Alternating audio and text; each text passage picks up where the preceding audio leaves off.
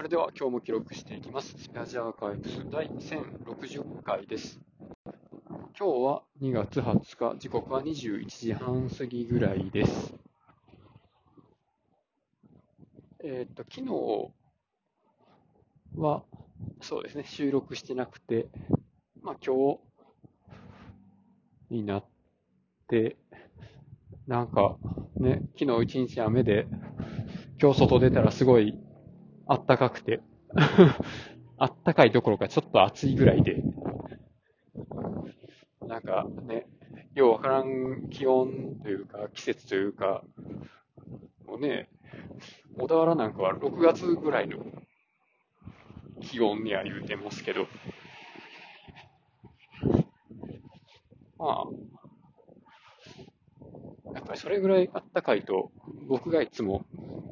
身につけて出社してるニット帽とか首モフモフの やつはちょっと暑いですね、さすがに。まあ、まあでも脱いでも邪魔なんでそのままつけてるんですけど、で、まあ、今日はですね、と仕事の合間に、と、まあ、病院にいろいろと相談の電話をしてまして、まあ何かというと、僕自身の若年性認知症の可能性っていうところを心配してて、で、まあ、ほんまかどうかわからへんけど、とりあえず何から始めたらいいのみたいな ところを、まず聞きたいなっていうところで、この、まあ、若年性認知症っていうと、まあ、54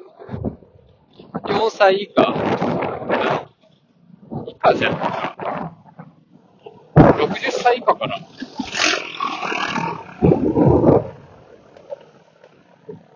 まあ、若年って言っても、まあ、50代とかそれぐらいの話なんですけど、で、僕は何歳かというと34に、この前であって、で、まあ、その年齢だけ見たら、別に、うーんって感じです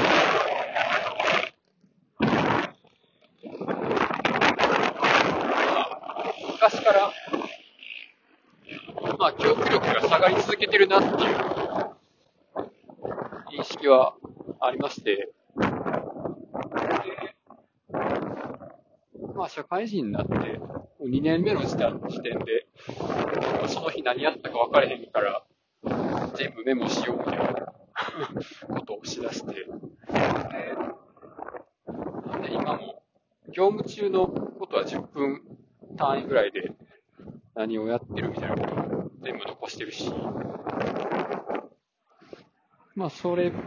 プラス、プライベートなところで、今日どんな日やったかみたいなのを、なんか、午前、午後で一行ずつ書くみたいな、そういう日記的なやつを書いてたり、まあ今みたいに、ね、なんか、録音したり、喋ってたりするんですけど、やっぱりね、何も覚えてないんですよね。この、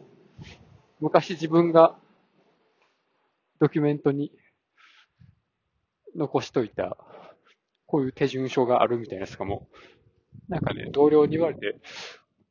えー、あ、これ、これ誰作ったみたいな言ったら、いや、あなたですよ、みたいな。とかね、あ、こんなんやってたっけな、みたいな。まあ、やってたんやろうな、とか思ったり。で妻といろいろ相談したこともなんか忘れてるらしくて。っていうので、